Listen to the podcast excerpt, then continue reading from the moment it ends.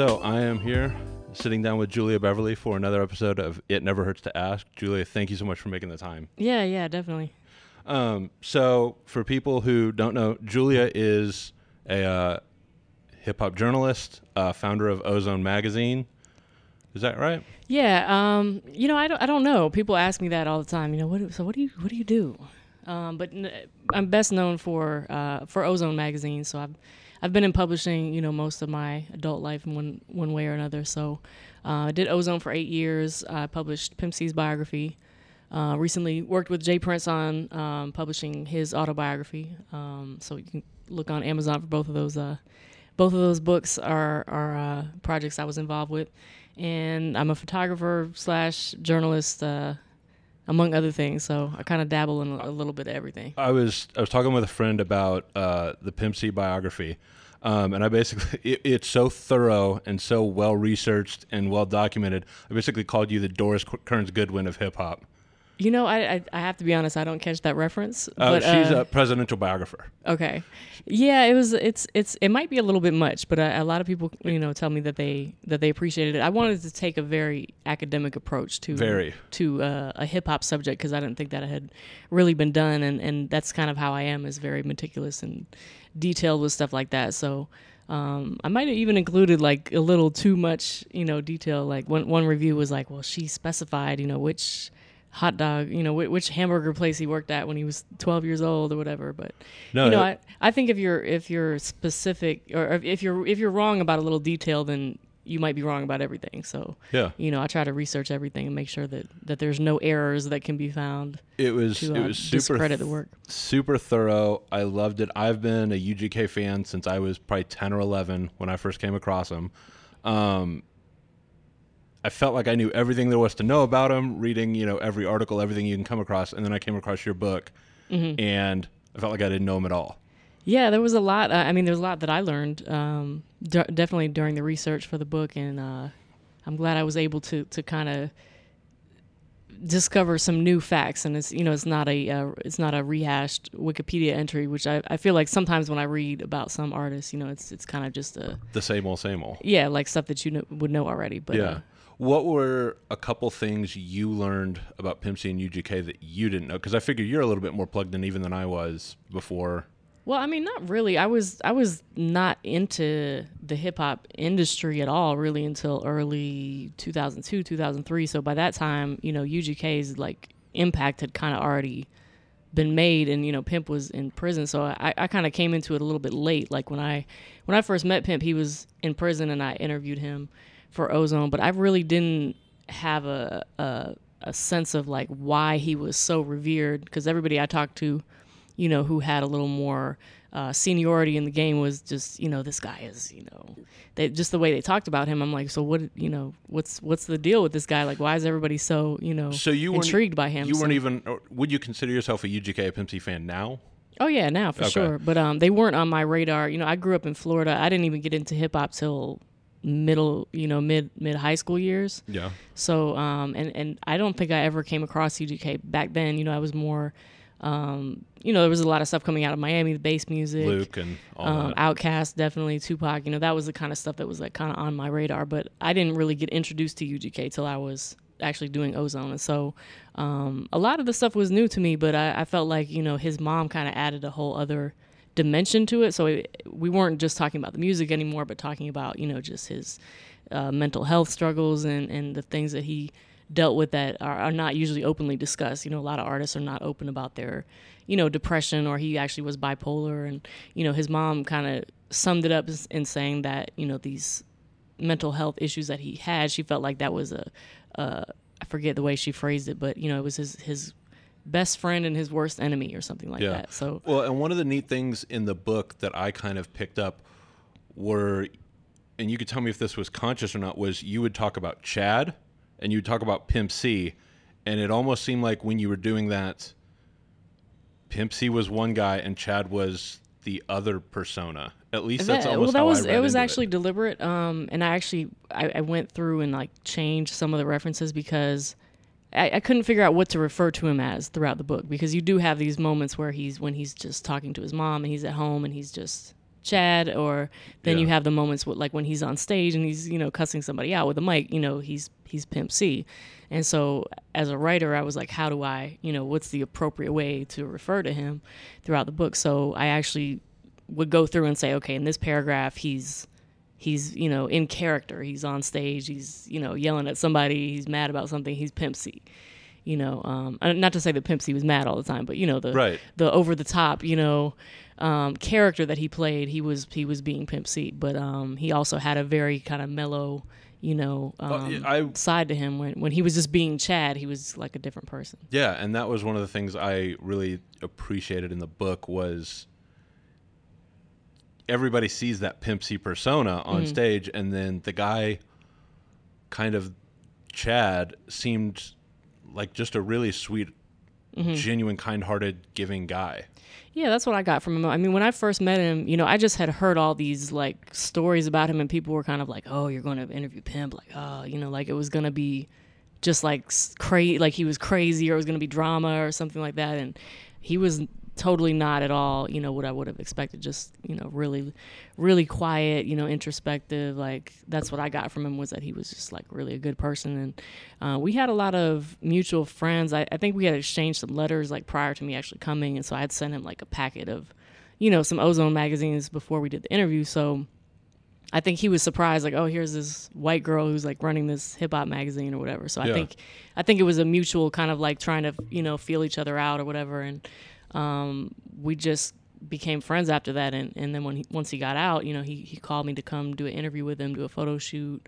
Um, and even looking back, I kind of, I was kind of like chiding myself, like maybe I missed some some cues. Like there was actually, I would be going through like old interviews where he was, like uh, you know, once we were done with the interview, he'd be asking me, you know, if I was interested in like basically managing him or you know putting a tour together. Like he was kind of throwing a lot of things, like opportunities at me, like you know, why don't you help me, you know, organize this tour with all these like Houston rappers and um, and stuff like that. Like I was interested, but it never, you know, maybe I was distracted with other things or I didn't really pursue it. But uh, you know, once once I look back on it, I'm like, he was he was really like giving a lot of you know opportunities, bringing a lot of opportunities my way. Well, and that brings me to something I wanted to, you touched on it just a, a second ago. Being a white girl in hip hop, mm-hmm. running a magazine like that.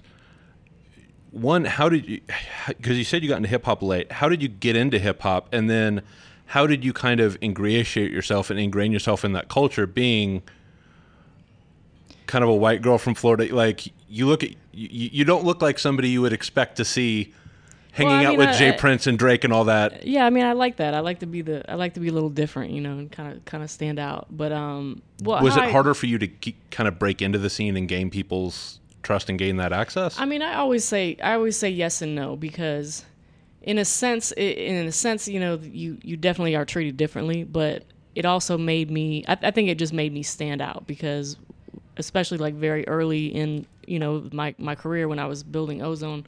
I would just go. I was on the road like constantly. Like you know, people would be like, "You're like a rapper. Like you have like a rap schedule." You know, I would just any show like big event, radio show, you know, tour date, anything that was coming through. You know, Miami, Atlanta, um, you know, Tallahassee, Tampa. I was all over anywhere in Florida, you know, Georgia, Mississippi, Alabama, like anything that was going on, I would I would just drive there.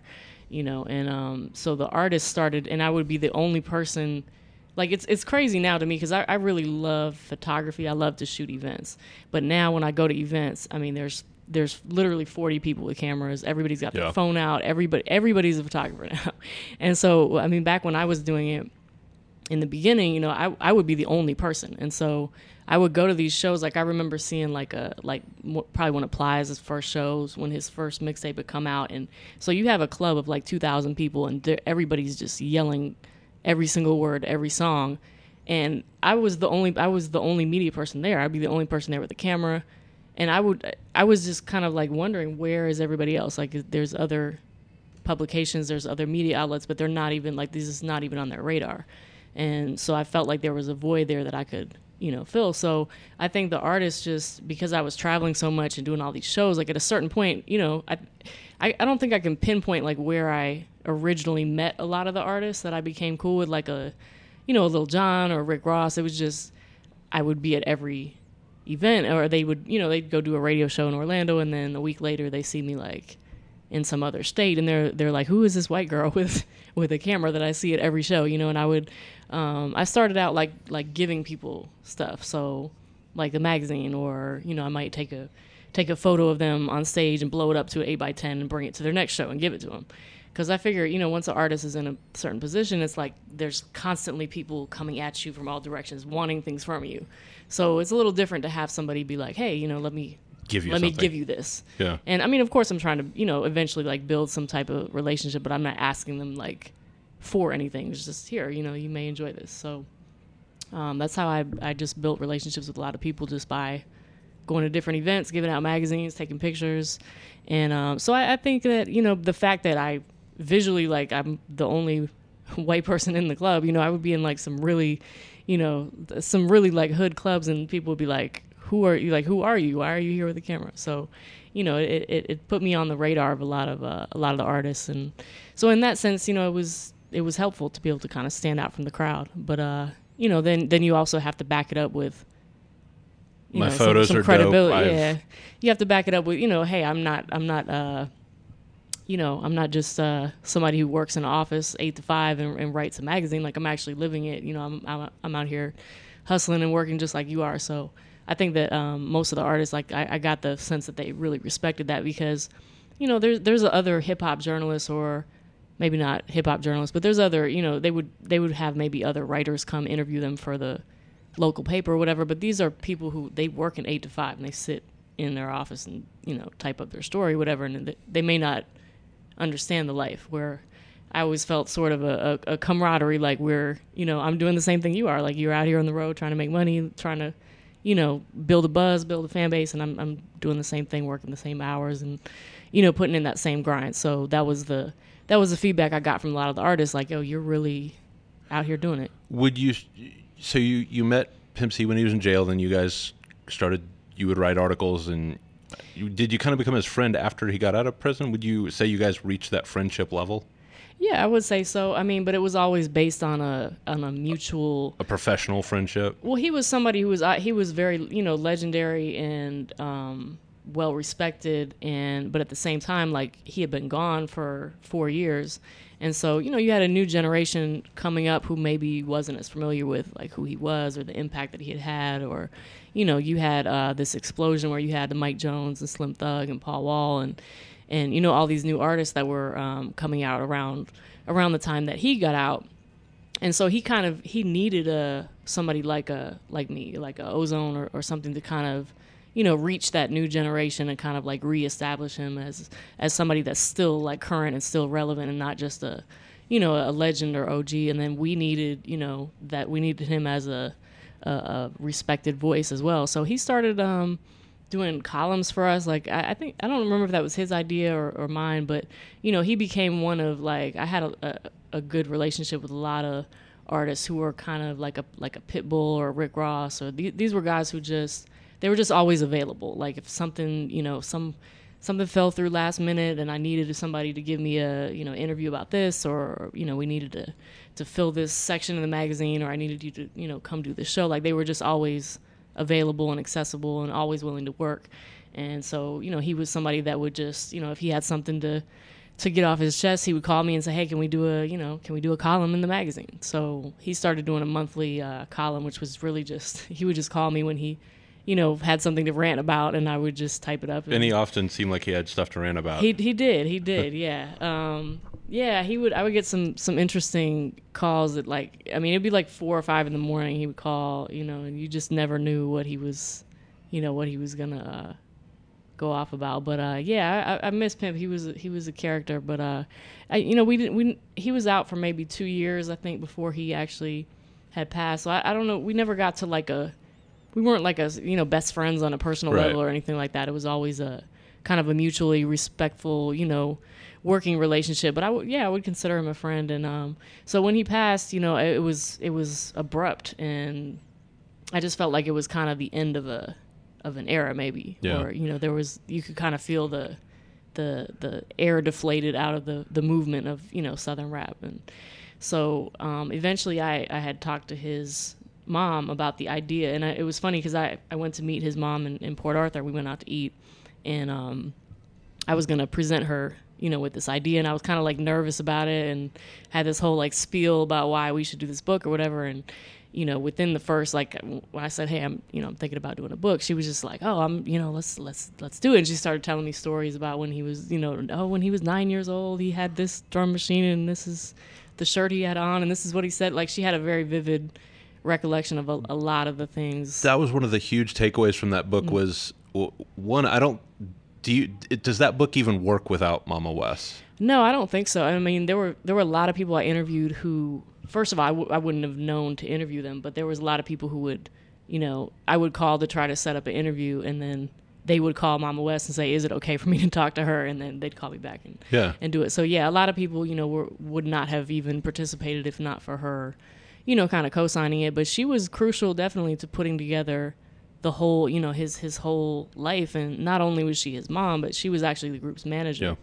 Um, for a long time. So she was also extremely active. You know, she was actually for a while. She was like on the road with them. Actually. She was basically like the money man. She, she was a road manager. Yeah. yeah. she was. Uh, and Big Gipp talked about that from Goodie Mob. He was like, man, that was so crazy. You know, like in the '90s, he would just they were on a lot of shows together, Goodie Mob and UGK, and he was like, you know, his mom would be the one, you know, pulling up in the the the SUV or whatever, you know, going in the club and getting the back end. And so, you know, I, I, can't think of anybody else's mom who's actually like in the rap game. I, I don't know of anybody else's mom who's, who's really no. and role. she it's, was, it's a, f- from what I took away from the book, she was.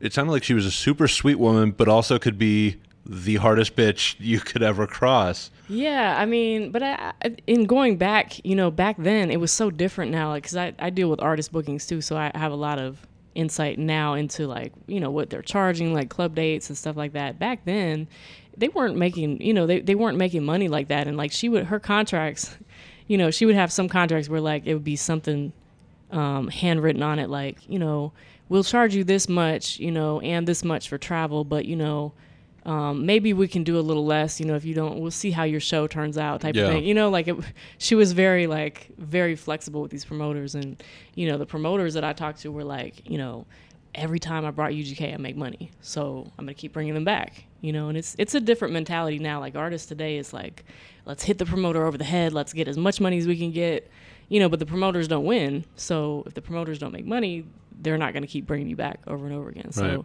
you know, I see a very different mentality like with the, you know, the UGKs back then. Even like then, they the, seem to have kind of a long term, uh, like a long play, like long game in mind. They do have a long. I mean, Scarface, you know, Too Short. Um, I just saw them, you know, their show a couple nights ago. I'm trying to think who else was on there. Trick Daddy and Trina, you know, artists like that. Like they're in my, from my perspective, like they're reasonably priced, and so that's why they've been working for you know 15 20 30 years whereas you know if you if you just hit promoters over the head and charge them as much as you could possibly get when you have a hot single like how long is that really going to last? You know you're not going to have a 20 or 30 year career. So um, i guess we're kind of getting off topic but no, yeah my, mama Wes was uh yeah she could be a, a i think if she if she didn't like somebody then you definitely were going to like get a, a, different side of her. But she was you know definitely a, a, a sweet southern you know, lady. She would. She, I would go to her house, you know, and do these interviews, and she would just cook dinner for me and all that. So. Stop me if this isn't something you want to dis- to discuss, but um, the the book was totally blessed by Mama Wes. Mm-hmm. Pimp C's widow Chinara was not on board. Said quite a few things about the book, but I also understood from the book that Mama Wes wasn't a fan of Chinara that much either. At least this is what happened. I um I originally the first person I talked to about the book was Bun, and I think I actually wrote about this. But uh, you know, I knew there was a little, I knew there was a little tension between um, Pimp's mom and his wife. And so Bun kind of gave me his blessing, but I, I think he kind of expressed that it would be difficult to get everybody's blessing. So, and I talked to Chinara, uh, which was his wife, and she gave me she gave me her blessing as well and she was going to be a part of the project and you know have a percentage of it and all that and um, i sent her over well I, you know i'm not going to get into all like pay, i sent her over some paperwork you know and stuff like that and just she never i never heard from her again basically. So, you know, in, in my mind, we, we sat down and had a conversation. So, you know, if we discuss some business, we sit down and have a conversation, we agree on something.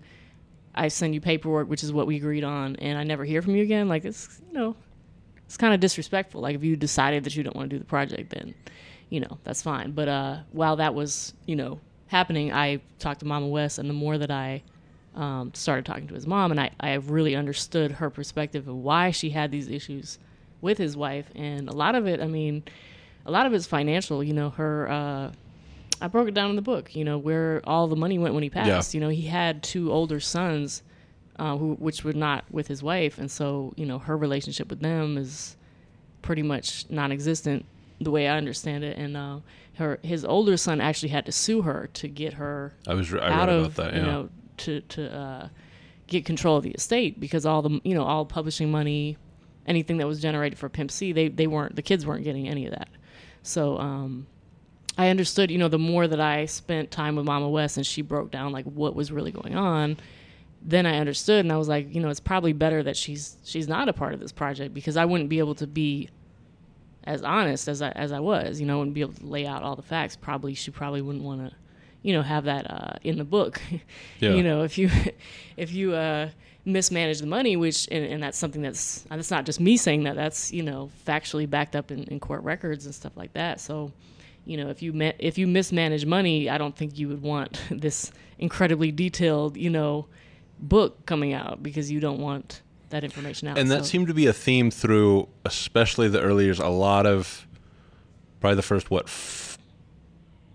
I'd say what six to eight years was just financial mismanagement after bad It- manager after. they definitely made some really questionable decisions with their the, the management that they had. Um, I mean, and, and Mama Wes would say, you know, she said, "Look, me, I, I'm not good at math. Pimp, he's not good at math. you know, that wasn't their that wasn't his strong point, um, the business side of things. And so they did have, you know, there was a couple um, management." You know, situations early on in their career where they were really taken advantage of. I mean, it was there was some really outrageous stuff I came across. I mean, his his mom had told me about uh, like for example even with jive records like he was kind of at war with jive records and so out of the blue she tells me you know you get your your 1099 at the end of january they have to go out before january 31st which is basically reporting you know a record label reports to the irs hey we paid these guys x amount of dollars Right. so out of the blue like in the middle of the year or something you know it, it, she told me the story and then i actually was able to find the actual like irs documents and stuff to back it up. But uh, out of the blue he gets a, a 1099 in the middle of the year saying that he he had received like I, like 14 million dollars or something. I don't remember what the actual figure was but like something just uh, way beyond what yeah, they got what- a tax bill for like seven point five million dollars or right yeah, right? wha- whatever whatever jive reported that they had paid him the irs came knocking and said we want our seven million so Yeah. out of this like fictitious you know income and so it took him years to even get that cleared up the the guy that they hired to clear up the irs situation actually was a, a crook who had a, a fraud case before Yeah. pocketed the money you know it was it was a lot of yeah there was there was a lot of like financial mismanagement you know throughout their career and um, they I don't think they ever really you know got a lot of that straightened out um, probably could have went you know UGK probably could have been even bigger than what they were if they had you know proper proper management situation Yeah, and yeah, and Jive didn't really seem to appreciate what they had with UGK. They seemed to mm-hmm. Well, they probably did appreciate it, but they, you know, they were selling like like Pimp's attitude was like, look, they don't do any promotion, no ads. We put out Riding Dirty, we sell, you know, mm-hmm. half a million records. I mean, they're they're obviously making, you know, profit off of it. So why would they spend all this money when it's already selling? So that was kind of his attitude, but uh and one of the things was I I took away repeatedly in the book was Pimp was a real pain in the ass to work with at times. Yeah, and you know, I I didn't get that from him, but um, well, I I wouldn't say never, but you know, he could be. He would say, okay, let's do an interview. I'm going to call you at you know, 10 p.m. and then it would end up happening at like four in the morning. You know, that was pretty standard, but that's that's a rapper. Like, you mentioned well, you mentioned used in to your that, book but- like certain people at Jive didn't even want to have to call him because they knew he would just Yeah, scream and throw a fit on the phone. Yeah, there was definitely. Um, I mean, even later, like his publicist talked about how you know if he just if he didn't really like somebody or if he just felt like being difficult. I mean, he he kind of felt like a lot. What a lot of people told me was that he kind of felt like he had a like kind of this persona to live up to. You know, he was sort of not a not quite a diva. That's not quite the right word, but you know, he was uh he's a star. You know, and and and uh, if you're a if you're a, a polite, well mannered person who arrives on time for everything, you know that's that's not a superstar. I mean, well, ba- basically, Bun is that way to a degree. Is, exactly, and so Bun is you know Bun is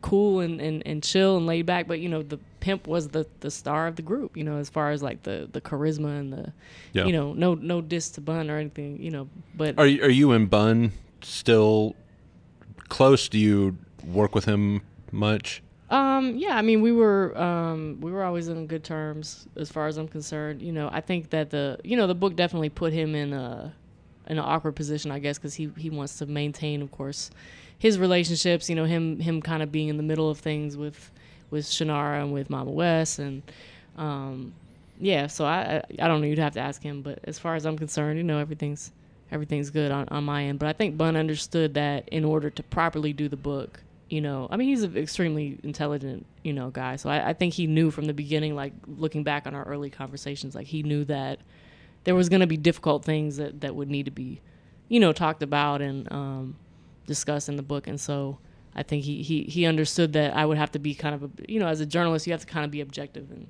and, uh, you know, remove your feelings from it and just say this, you know, this is what happened. This is right. side and this is, I, I don't remember if, cause I've read anything I can get my hands on with UGK, I tend to read it. So I can't remember if this was the book or a, a separate article I read, but I've read that Pimp would often start conflicts, start beefs, but Bun was always the diplomatic one, trying to kind of come in after the fact and smooth things over and and kind of play peacemaker with everybody. Yeah, I mean that was something I think Mama Wes talked about that they actually they had sort of like a good cop bad cop or yeah. I guess bad cop good cop situation going on like when if they wanted something from Jive, you know, their approach would be kind of, you know, Pimp would just throw a fit and be cussing at everybody and you know we need you know we need this much money or we need this. And people didn't want to deal with him and then you had bun would come in and you know clearly articulate basically asking for the same thing that pimp was just yelling about and they were like okay well we'll, we'll deal with this guy you know we can yeah. So that was their approach and uh yeah awesome um so on a more personal level with with pimp i was wondering what's the happiest you ever got to see Pimp C? Hmm.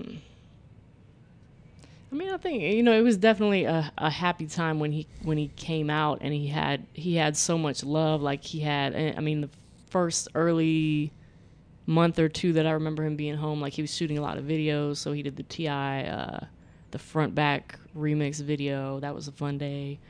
Uh, he came out to Miami and did a video with um, T Pain. Um, we went to Milwaukee, I think, for something Pimp and Ken was doing. I mean, I always had fun. Just you know, he would he would like bring whoever he wanted to kind of bring into his circle or whatever. He would let you ride around in his Bentley, and he would just play whatever he was working on.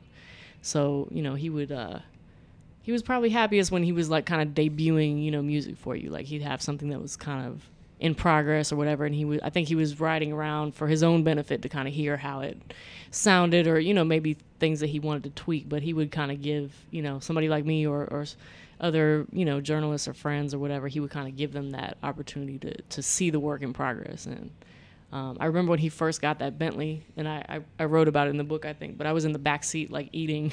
they brought me like a plate of rice or something. And I like dropped food on the on the leather seat, and I was like panicking, like, oh my gosh, let me get this up. I don't want to, you know, spoil his uh, leather back seat. No, you weren't Bentley, there with the the crash, though, were you?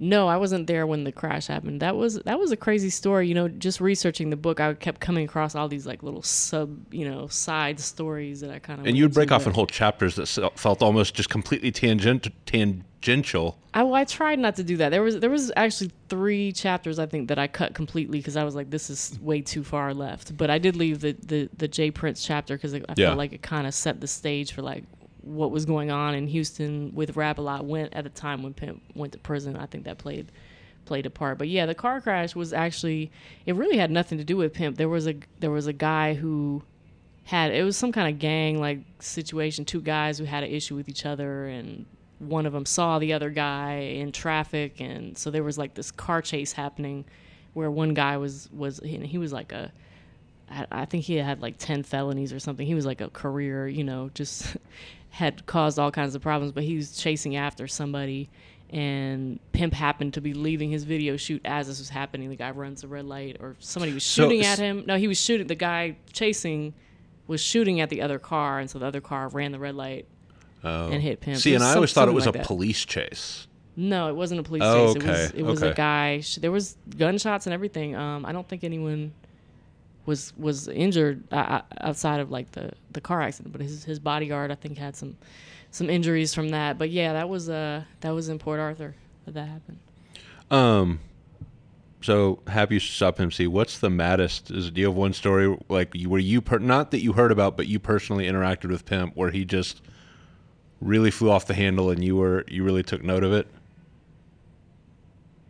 I mean, the only thing, you know, he um the the infamous interview where he kind of addressed, you know, he he was talking about Jeezy, I guess, but I he didn't say that, you know, at the time, but when he was kind of going off about the whole BMF situation and um I guess that was probably the he was he was yelling about everything at that time. Um but no, I mean most of the time I interacted with him, he was very like he was very like chill and and, and but he would fly into that, you know, Pimp C um, kind of persona. Well, I, I do remember when they did. Uh, they were supposed to do a big reunion concert at, um, at, I think it was at Bar Rio or something.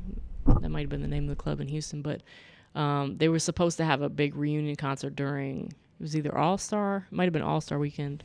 It was a big weekend in, in Houston, and uh, there was a fight that broke out in the crowd, or for some reason, like the club was shutting down early, and so they didn't actually get to take the stage. And so he had been, I was actually backstage with them, and um, so I had been seeing him like just the preparation that he put into the, you know, he had a whole vision for the, the look, and um, you know, he had like the mink coat, and they they had very like he had a certain way he wanted to present himself, and then he had been stressing with the the um you know sound engineer and like going over you know how he wanted the sound to be. And he was like very meticulous about you know how he wanted to, to present the group. So having seen kind of the preparation he was putting in backstage and then for them to be like okay we're shutting the club down you know he was really um he was really upset at that at that point. So i think there, there's pictures of him like he he did come out on the stage and he kept tapping the mic which wasn't on.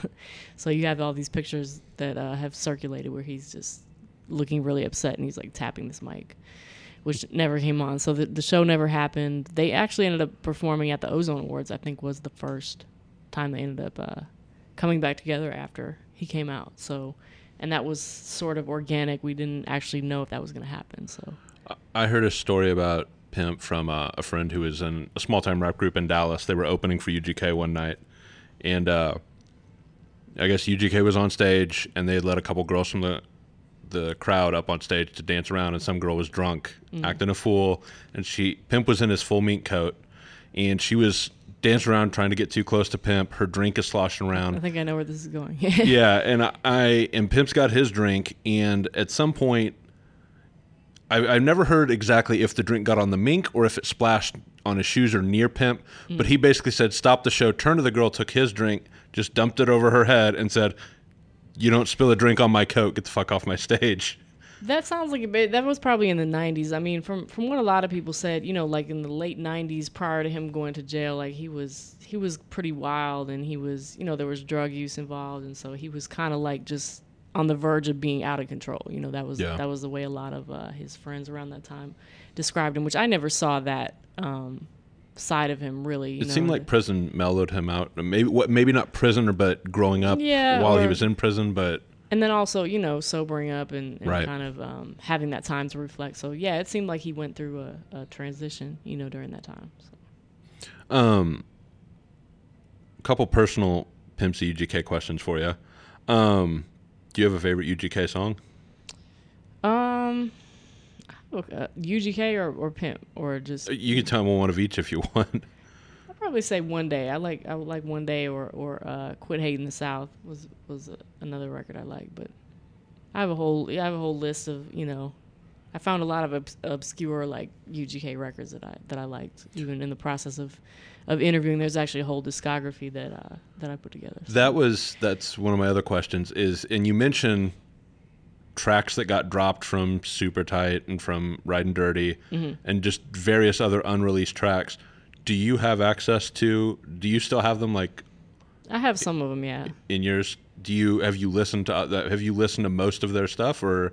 Yeah. Um, I mean, there was a couple tracks that I think it was off of Super Tight that got dropped that, that really were probably would have been hits, but they had different samples and things that couldn't be cleared. But um, yeah, I've I've heard a lot of the unreleased stuff, and I mean his his real early stuff like from high school is is really interesting. You know, to to see like how much he grew, but you could still, even though it was so amateur and and so early, like you could still kind of hear that he had, you know, something. Yeah. And um, well, his mom told me that he would just, he was like, well, I, I, I can't. He didn't consider himself a good rapper, so he was like, I just have to say crazy stuff to, you know, that he felt like that was his, uh, that's how he was going to get people's attention. So, you know, he kind of some of his early stuff is kind of he actually mentions in one of his tracks like he's he's uh, he said something about Too Short like that he felt like people were going to compare him or say he was trying to to kind of be you know explicit or just for shock value and um that was kind of like some of his early high school stuff is very you know Have you ever seen the uh, the bit that Hannibal Buress did about pregnant pussy?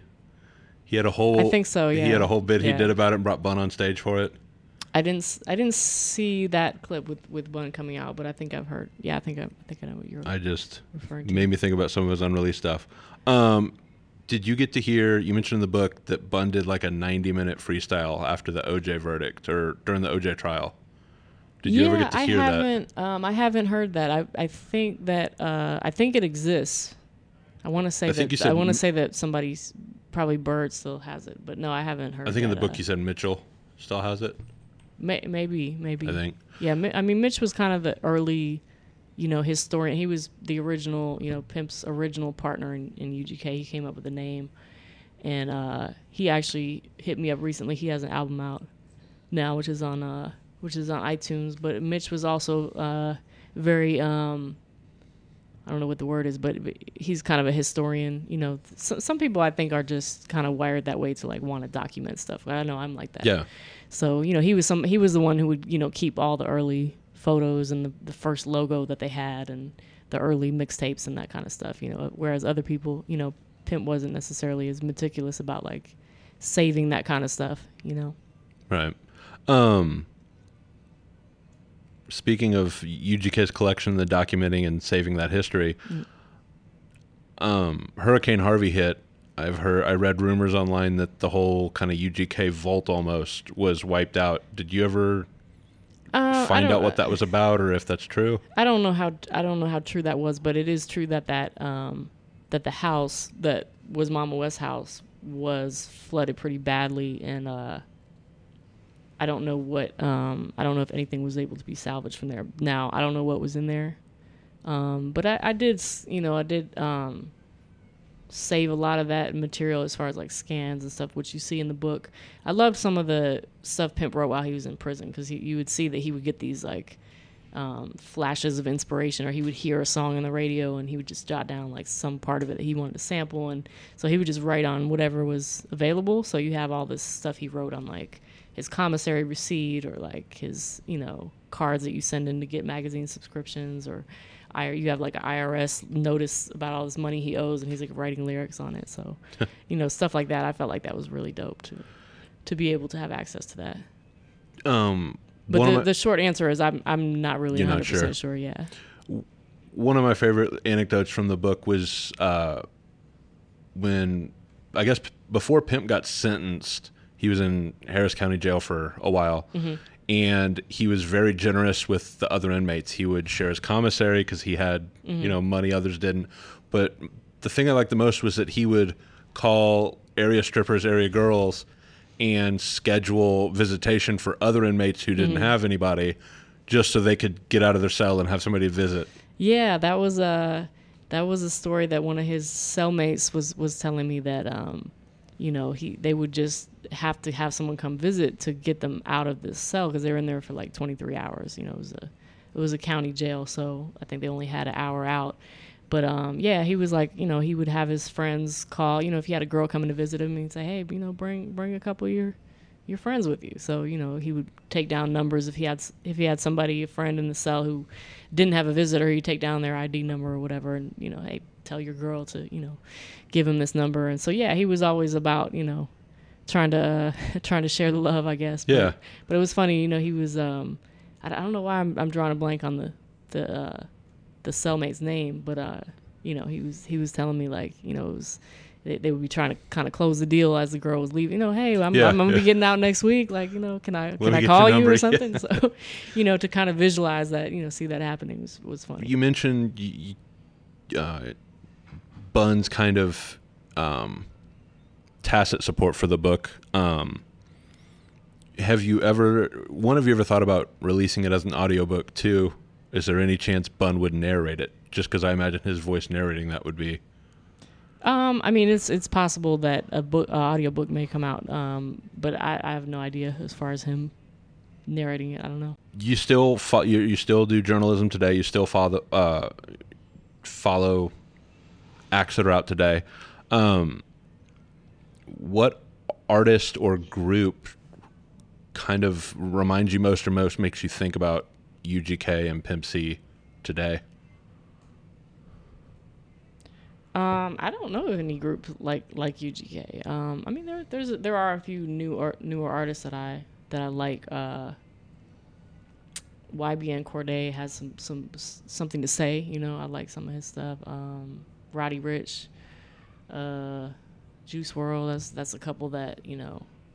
I guess that I've been been listening to lately. I mean, you, you never want to sound like, you know, a, a lot of people say, well, it's not, you know, music's not like it used to be. Like, you don't want to ever be a hater, but it is like different. You know, Yeah. a lot of when I go to, even being here at South by, you know, like going to some of the shows and seeing some of the newer artists, like it's it's definitely a different era.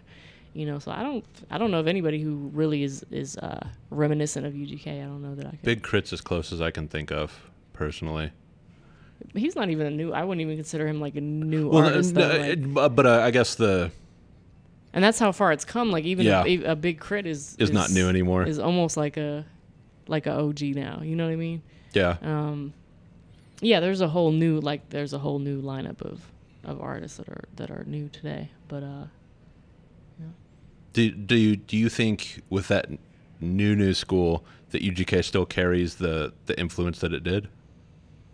I mean, there there's definitely still the influence is definitely still there, and um, I mean even Pimp, you know, he outside of UGK like the Big Tymers, you know, Birdman talked about how um, that was their UGK was their model when he launched, you know, Big Tymers with Mannie Fresh, you know, that whole Cash Money movement. Um, Pimp had some, you know, impact there. I mean, No Limit, like all the early Master P stuff, like a, a lot of the early Master P hits were Pimp C tracks, you know, and um, he kind of, you know, he was kind of upset with the way things panned out with Master P because he felt like, you know, I gave you, you know, break him off and like these these big records that kind of catapulted catapulted you and then you know your whole label. Um, he felt like maybe he wasn't, you know, appreciated for that. But, you know, T.I, a lot of other people will, will cite, you know, Pimp as being one of their primary inspirations. So a lot of the artists today, you know, they were influenced by artists who were influenced by Pimp. So I mean, the, the traces are are definitely there. But I mean, it does sound, you know, when you listen to UGK stuff now, I mean, it definitely still, you know, the the music is still viable, but it's also like, you know, it it, it, it music relates to like a time in your life. So, you know, the the stuff that you were associating with in, in the 90s or, or in the 2000s or whatever, you're going to associate that with, you know, that time that you were in high school or, you know, the time when you were a young adult struggling in life. Like you kind of connect music to those events. And so I don't want to say it sounds dated, but, you know, it is like a like it's classic music now. You know, it's Yeah. not it's not new and new and fresh, and the the music has changed and evolved. Whether that's a good or bad thing, you know, who knows? But uh, it'll definitely, you know, UGK music will definitely stand the test of time. You know, it's Oh, it's not sure. not something that's going to be going away. Um, we're we're getting close to to an hour. I know you got South by stuff to attend to. Yeah. I was hoping I could get you to tell the audience two stories that I, I don't know if they might have heard. First, you just kind of touched on it. If you could talk about the Master P incident with Pimp C. Yeah, I mean, you know, I've I've been asked about it, and, and obviously I have to preface it by saying, like, obviously I wasn't there, so Sure. you know, anything that I speak on as far as like Pimp when I wasn't there. You know, this is what I what I gathered from other people who were there or that he told about the situation. Or, but it's it, ultimately it's still like kind of hearsay. Yeah. But you know, according to his according to his mom, his engineer, um, DJ Bird, who was like his you know went from UGK's DJ to kind of being like his assistant. I think those are the people who are you know very close to the situation. But uh, there have been um, there have been a couple years of I don't know if it was a couple years, but there was there was a fairly extended time frame where, where Pimp had had some things to say about Master P at, at shows. He was saying, you know, fuck no limit, fuck Master P. He called know. him Bastard P for a while. Yeah, you know, and um, I, I, I never was hundred percent clear on like the root of it, but there was there was a dispute over um, one of the records. I I,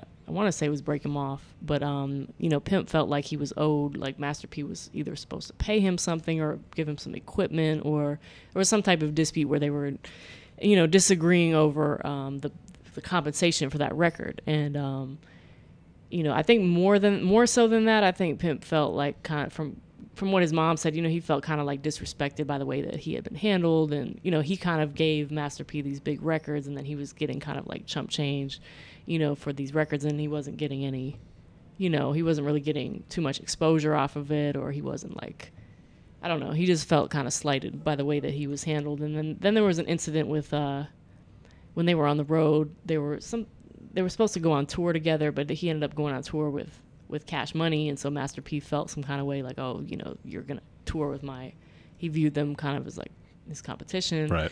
um, and so there was an incident where I think Master P had, you know, at least f- again, this is what I was told, is that uh, Master P had um, tried to pull them off the tour, or tried to get the promoter to pull them off the Cash Money tour, and then he got into it with Mama Wes on the phone. She was their manager at the time, and so he said something. You know, he she had him on speakerphone, and he said, you know, he cussed her out, or he said something really disrespectful, and Pimp had just come in the room, so he hears, you know, Master P cussing at his mother, and then that's that's what ultimately like blew the whole situation up because he's furious and he goes on stage that night and says, you know, fuck Master P.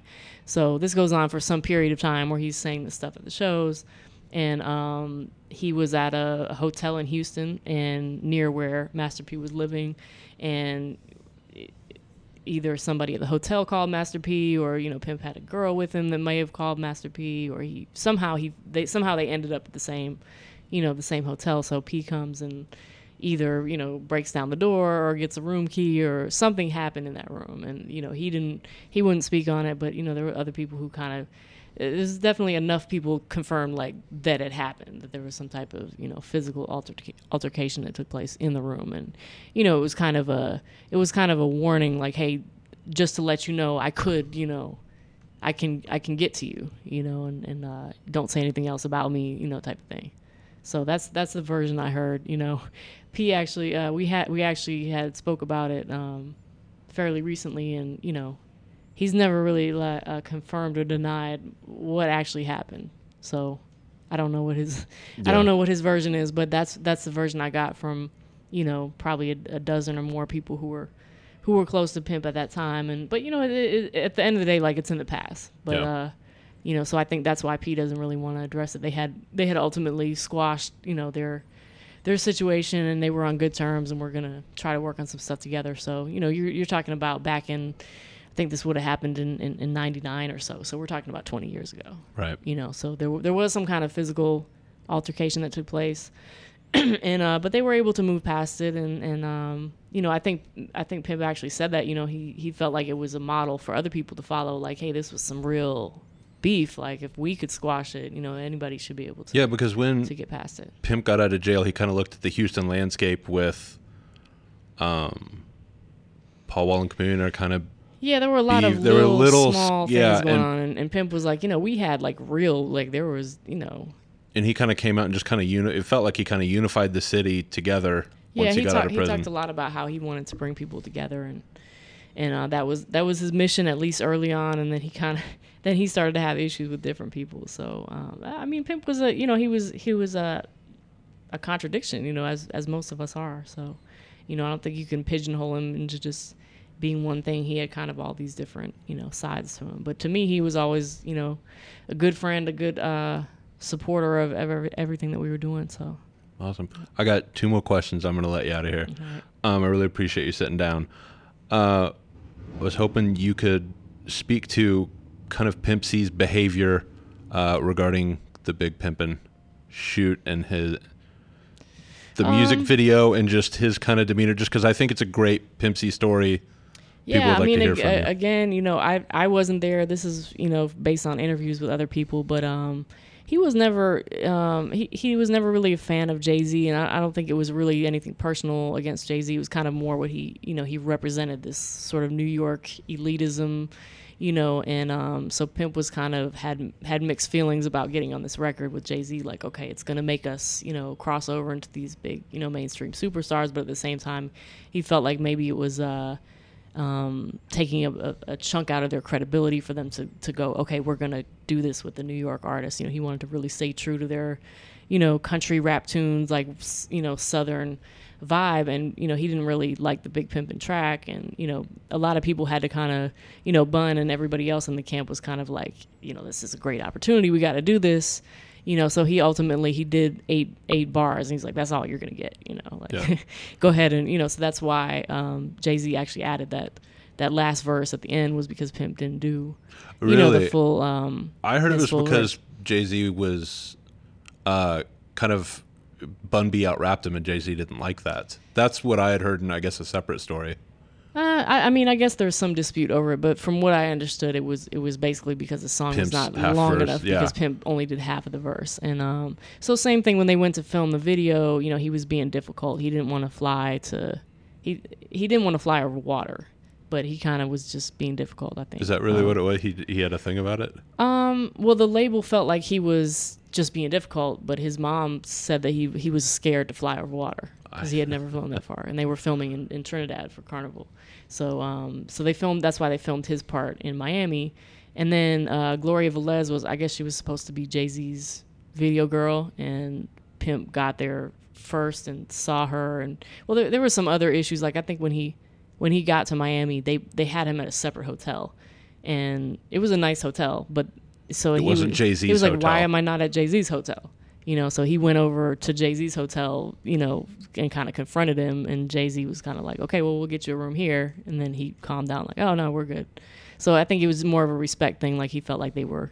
And he also insisted slighted. on having his his new Mercedes in the video. Yeah, he went through a lot to get that car, and um, yeah, he. Uh, well, that's in the book. There's there's a whole crazy story behind how he uh, got the uh, got the money to, to buy a brand new Benz that he wanted to have in the video. So yeah, they drove down him and him and Too Short got in their cars and had a whole caravan driving down from Atlanta to uh, to Miami, and then he saw um, Gloria Velez there and kind of, I guess, you know, snatched her up from Jay Z. Oh, she's gonna be in in my part, you know. And they so by the time Jay found out what was going on, she was already, you know, in his scene, so they couldn't. I guess they couldn't reuse her for another scene. But uh, yeah, it sounded like quite a quite a uh, crazy video shoot Awesome. on, on South Beach. So. Well, um, are there any other uh, Pimp C anecdotes you think the listeners might want to hear? I think they we- at this point I feel like I gave them the whole book. They gotta, go pick up the book. Um, Sweet Jones, Pimp C's Trill Life Story. That's the name of the book. It's on Amazon. Um, I also worked with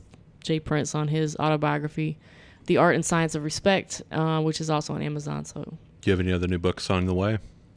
uh, nothing that I can that can confirm. I gotcha. I cannot confirm nor deny, but yeah, I'm always working on different ideas. So, um, and I I, I love um, being able to to kind of tell those stories and, and make sure that they're told properly. And so No, there may, there may be some more coming. your work's great. Um, you document hip hop history beautifully. I, I love reading the book. I still Thank need to get on the J Prince book. Um, do you want to tell everybody your social media where they can Um, find you? Yeah, it's uh, Julia Beverly. Pretty easy. Twitter, Instagram. So uh, yeah, check me out, and, and I'll be any any new projects I have coming up. I'll be posting about it for sure. So yeah, glad I could catch up with you at South by, and uh, I'm gonna run off and, and check out some of these some of these uh, artists that are out here for South by Southwest. So, Awesome. Julia, thanks for sitting down. I really appreciate it. yeah, for Um, sure. this has been It Never Hurts to Ask. Uh, you can find us on Instagram and uh, Twitter, Podcast Chris. Uh, thanks for subscribing and hope you enjoyed the episode.